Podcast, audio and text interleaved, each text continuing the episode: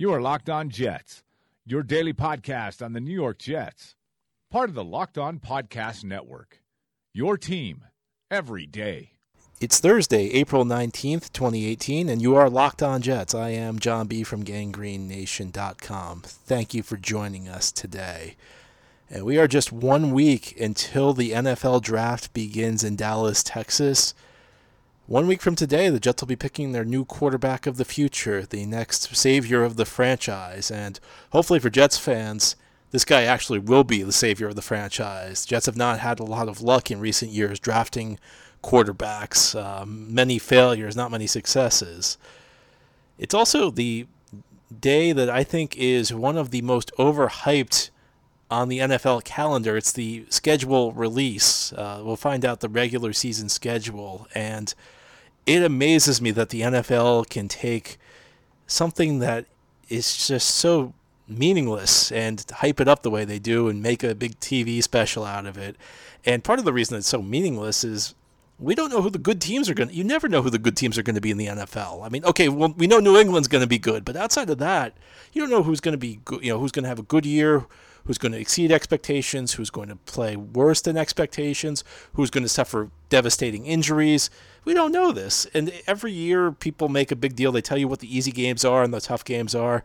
All you need to know is that this time last year, people were talking about Jacksonville as one of the Jets' easiest games in 2017. And the Jets actually did win that game, but Jacksonville was a really good team. They won the division. They came really within the play of going to the Super Bowl. So it just showed we know nothing, and it's going to get overhyped. Um, so but we'll we'll get plenty of uh, we'll hear plenty of talk about the schedule coming out today. Um, it is Thursday, however. We usually do a mailbag show on Thursday, so that's what we'll do today. And I think we're also going to do a mailbag tomorrow because of the way this thing's lining up. You know, next week is the draft. The draft will be on Thursday. We're going to be heavily draft focused next week. So on Thursday, I don't think we really are going to have time for a mailbag. So we'll maybe we'll do one today, one tomorrow. So if you don't get your questions answered today, there's always tomorrow. And let's jump right in. These are questions that were left in the comment section of ganggreennation.com. First question: Would you agree that the top four quarterback quarterback prospects have concerns, but they all have potential of being a franchise quarterback? I'm referring to Josh Allen, Josh Rosen, Sam Darnold, and Baker Mayfield. I wouldn't just agree. I think that's the way everybody should view it. It's the way we should all view it. Look, we're all going to have our own views on these guys where we all watch their college footage. So we may like one guy better than the other, but if you don't go to the draft process with a lot of humility, you either haven't been doing this for a long time or you don't know what you're talking about because there's no way anybody can be 100% certain that one guy is destined for greatness or another guy's destined for failure. As, as much as we'd like to make ourselves sound assured of these things, there's no way of really knowing. I mean, the pros, the, the best of the best, the greatest GMs, the greatest personnel guys, the greatest coaches in this league have made some unfathomably bad picks. Every single one of them has made picks that are just horrible. It's an uncertain proposition uh, when you look at these quarterbacks, especially a quarterback, especially a quarterback in New York. How's a guy going to react to instantly out of school? Being a being set for life financially, and b becoming a huge star in the biggest market, a household name in the biggest mar- sports market in the country. I mean, we don't know how they're going to respond to these things. You know, what kind of leadership role will they take? How much better will they get? I mean, this is the extreme case, and I, don't, I usually don't like talking about this guy, and because because it's a once in a lifetime type deal. But you think anybody thought Tom Brady had a franchise quarterback potential when he was drafted? You know, when Tony Romo went undrafted, do you think anybody thought he had franchise quarterback? You never know how these guys are going to grow. Guys get better, and you don't know what their trajectory is going to be. So, yeah, I think that's a great way of looking at it. Look, there's the reason these guys are all going to go high. There's the reason these guys are all four probably going to go in the first round. They've all shown you some degree of ability. Now, they all do, but of course, they all come with questions. There's no perfect prospect, and none of these guys is perfect. I mean, I think with Darnold, what you look at are mechanically there are some issues there. He's he's wind he's got too much of a too much wasted motion on his release. His release is too long, so he's got to fix that. You know, quick timing passing game. You got to get the ball out quick. That's what you, it's a quick timing passing game, so you got to get it out quick. So you don't want wasted motion that's going to delay the ball getting out, and his feet sometimes are shaky. With Rosen, you have concerns about some injuries that he's had. Is he going to be another Sam Bradford where he's he, I mean Sam Bradford looks okay when he's on the field, but he never stays on the field. Um, Allen, and this is you know Allen's concerns have kind of come to focus for me over the last couple weeks. I went back and forth on Allen during the season. I didn't like him for certain points, and then I watched the film and I thought maybe his teammates were the issue. And I've kind of fallen somewhere in between where I see the upside, but I also see concerns. And you know, you want to talk bad footwork. I mean, his inaccuracy. I mean, he has some brutal throws. He has some absolutely brutal throws, and a lot of it I think stems from really inconsistent footwork. And every time I see a wild, erratic throw, it seems like something different's going wrong with his feet. So it's not like it's there's one problem that you can just drill into him that you can fix. I mean, it seems like there's a lot going on there. So Allen comes with his share of question marks, and uh, Baker Mayfield, a guy I think has a lot of question marks as well, who did um, you know won the Heisman Trophy, a great college player, and I mean that great college player, great story. He walked on and won, ended up winning the Heisman Trophy. But you know, I think there are questions about him, size, you know, and I, I size is a concern. Look, size is something you can work around, but it is an issue when you don't when you aren't big enough. Drew Brees it may be small, but Brees is the best at just sliding in the pocket, finding throwing lanes, that can compensate for his inability to see over his line. And the Saints also invest heavily in guard to prevent his pocket from collapsing. They've traditionally done that. Um, and also scheme. I mean, I don't think he's had to lift, do a lot of the heavy lifting in that Oklahoma offense. I mean, part of it's due to the players around him. But part of it's just, dude, that's a great offensive system Oklahoma has. And it's almost unfair to Mayfield because he kind of gets knocked for the offense he played in because his coach is really a really good offensive coach. But I think there has to be some concern. I mean, he didn't do the same kind of heavy lifting the other guys did. So, but on the other hand, that doesn't necessarily mean he can't. Just because he didn't wasn't asked to do it doesn't mean that if you put that on his plate, he's not going to be able to execute. Maybe he can. We just don't know. And um, but I mean, a lot to like there. I mean, again, the guy did win the Heisman Trophy for a reason, and you know, the work ethic doesn't guarantee anything, but certainly, you know, the fact that he walked on, you know, people doubted him and he walked on. And I, I do think that people take the narrative a little too far. I think they are a little too certain of him. And just because you can walk on in college doesn't necessarily mean you can play in the NFL. But look, I mean, the guy was a prolific college player. He showed you certain games. I, th- I thought there were three really outstanding games that made me buy into him as a potential early pick. And they were the game he played against Texas Tech and the two against TCU, where he really did, I thought, in those games, a lot of things you see NFL quarterbacks do. But I think there were other issues there. So I think all four of these guys you could see a path to them being very good. You could see a path to them busting. And that's just the way you have to view it. And look, I, I like Darnold Rosen. Those are my two top two guys. The Jets pick Mayfield. And I, th- you know, if you believe the buzz, and who knows whether the buzz is right, but the buzz seems to be all pointing to all the media reports seems to be pointing to the Jets loving Mayfield. I mean, right now, if you're asking me point blank, who do I think the Jets are taking? I, my guess is probably Mayfield. So I think there's a very good chance he's the guy. But if the Jets take Mayfield or Allen over them, I'd have concerns, I have questions, but I'm not going to go overboard. I, I, mean, I think you have to come to this with some degree of humility. I mean, there are lots of people that love these guys. They love Mayfield, they love Allen, and some of them like like them better than the two Los Angeles guys. So, I mean, anything can happen. I think that's something that's important to realize. And there's no perfect prospect. There's no, and if you're going in the first round, there has to be some degree of potential. So we'll judge them. We'll judge them after they get into the league. Now, Jets pick a guy and he doesn't do so well, then we could start holding people to account. But till then, you know, I think you, once you pick a guy, you got to give him a chance because everybody's got a shot at succeeding in this league. Next question What is your favorite Nick Mangold moment? The former Jets great center announcing this week that he is retiring from the NFL. He'll sign a one day contract with the Jets next week and that's an interesting question because centers don't really you don't really think of centers in terms of one great moment. I mean, there there aren't really many instances where you say that center made a great play. I'm sure the one most people are going to pick would be the game in 2014 against the Steelers when Michael Vick was kneeling down. The Jets were in victory formation. Michael Vick was taking the knee, and one of the guys on the Steelers tried to jump over the line, I guess, to try and strip Vick of the ball or something like that. And Mangold caught him and slammed him to the turf. I think that's what most people would think of. Because, again, centers don't really do a lot that stick out. I think the one I'd go with, though, I'd go with the 2009 playoffs, the 2009 2010 playoffs, the divisional round at San Diego when the Jets had a great road victory and the way that game went down was the Jets were up 17-7 late in the fourth quarter, and then they went into prevent, and the Chargers went down the field and scored a touchdown. with a little over two minutes left. Then the Chargers tried an onside kick that the Jets recovered. So the Jets were trying to run out the clock, and in many most most cases you don't really gain much on the ground. But the Jets had such a great run ground game that they actually picked up a first down to ice the game, even though the Chargers loaded the even though everybody in the building, everybody watching the game, no matter where you were, you knew the Jets were running there and the Jets pounded the ball and ended up picking up a first down to seal the game and prevent the Chargers from getting it back. And especially there was a fourth, the fourth down. They actually went for it on a fourth and one. I love the call. I, it was a great.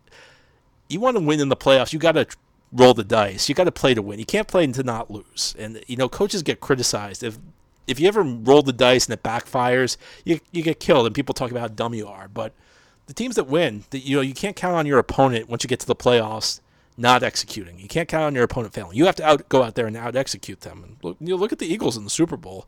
If they rolled the dice a lot, and if one of those rolls of the dice had ended up snake eyes, people would be killing Doug Pederson and talking about how stupid he was.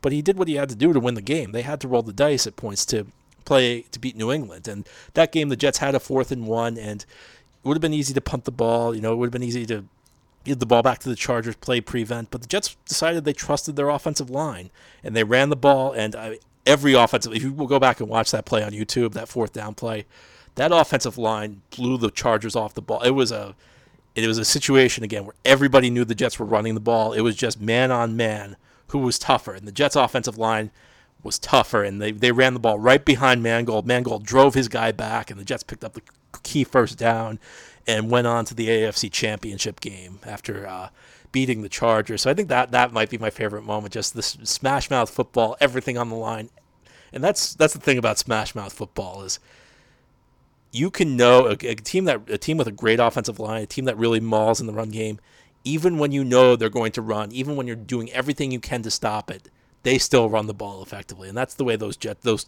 Jets teams in the early Rex Ryan day were really Rex Ryan days were. That offensive line was so good, and Mangold was the anchor. So I think that I'd say that would be my favorite moment. Next question: uh, Which quarterback is part of a more complex offensive system, Sam Darnold or Baker Mayfield? And again, I've I guess I alluded to this in the first question. I think Darnold's the answer. Um, which is actually a knock on Darnold's coaches because again, I think the the reason Oklahoma runs a much simpler offense is because their coach is really good. Is really good at they, they can run a simple offense and have produce those kinds of results. Um, Darnold, I think, has more on his plate, and that also comes down to offensive line, where USC had some offensive line struggles this year, which again is a kind of a good thing in the evaluation process because you want to see how a guy does in a muddy pocket. You have to you have to be able to throw under pressure in the NFL. It's it's just one of those things that you have to be able to do to have success in this league. And so, you know, I think we've seen more out of Darnold in that sense. But again, the tricky thing is that that doesn't necessarily mean Mayfield's incapable of doing it. It just means he wasn't asked to do it a lot in college. And, you know, I think the game I look to that concerns me about Mayfield would be the Rose Bowl against Georgia, because that was the first time a pass rush really got to him that year. And he looked really rattled, and he started missing throws in that second half. But at the same time, it's only one. So how do I judge one game? Maybe it was just one bad game. I mean, heck, I see from time to time Tom Brady get rattled by a pass rush when some when the heat's coming a lot, and now it doesn't happen that often, but everybody has bad games when the, the pressure gets to them. So it's just a, I think Mayfield's just a trickier evaluation for me because it's not, you know you saw him do a lot of things that work in college that I'm not sure will work in the pros, and you didn't see a whole lot of situations where he was tested the way he will be in the NFL. Could he pass the test? Absolutely. It's just, you know, it's a little tricky. It's a little tricky to evaluate, I think. Next question Quincy Enunwa. In 2016, the Jets played Enunwa as a wide receiver outside in the slot and as an H-back. But do you think that the willingness of the Jets to let Seferian-Jenkins walk and the decision not to go after a more proven tight end like Ebron or Burton in free agency indicates that Jeremy Bates plans to use Enunwa more heavily in the H-back role? He would fill a similar role to a pass catching tight end, making it less attractive for the Jets to re sign ASJ or sign a more expensive veteran. It's a good question, and they actually used him quite a bit of, in this role in 2015, and that again was a year where they did not have much at the tight end position, and they kind of used him almost the way the Cardinals utilized Larry Fitzgerald. Not totally the same, but the way the Cardinals utilized Larry Fitzgerald, where he was a big part of the run game as a blocker.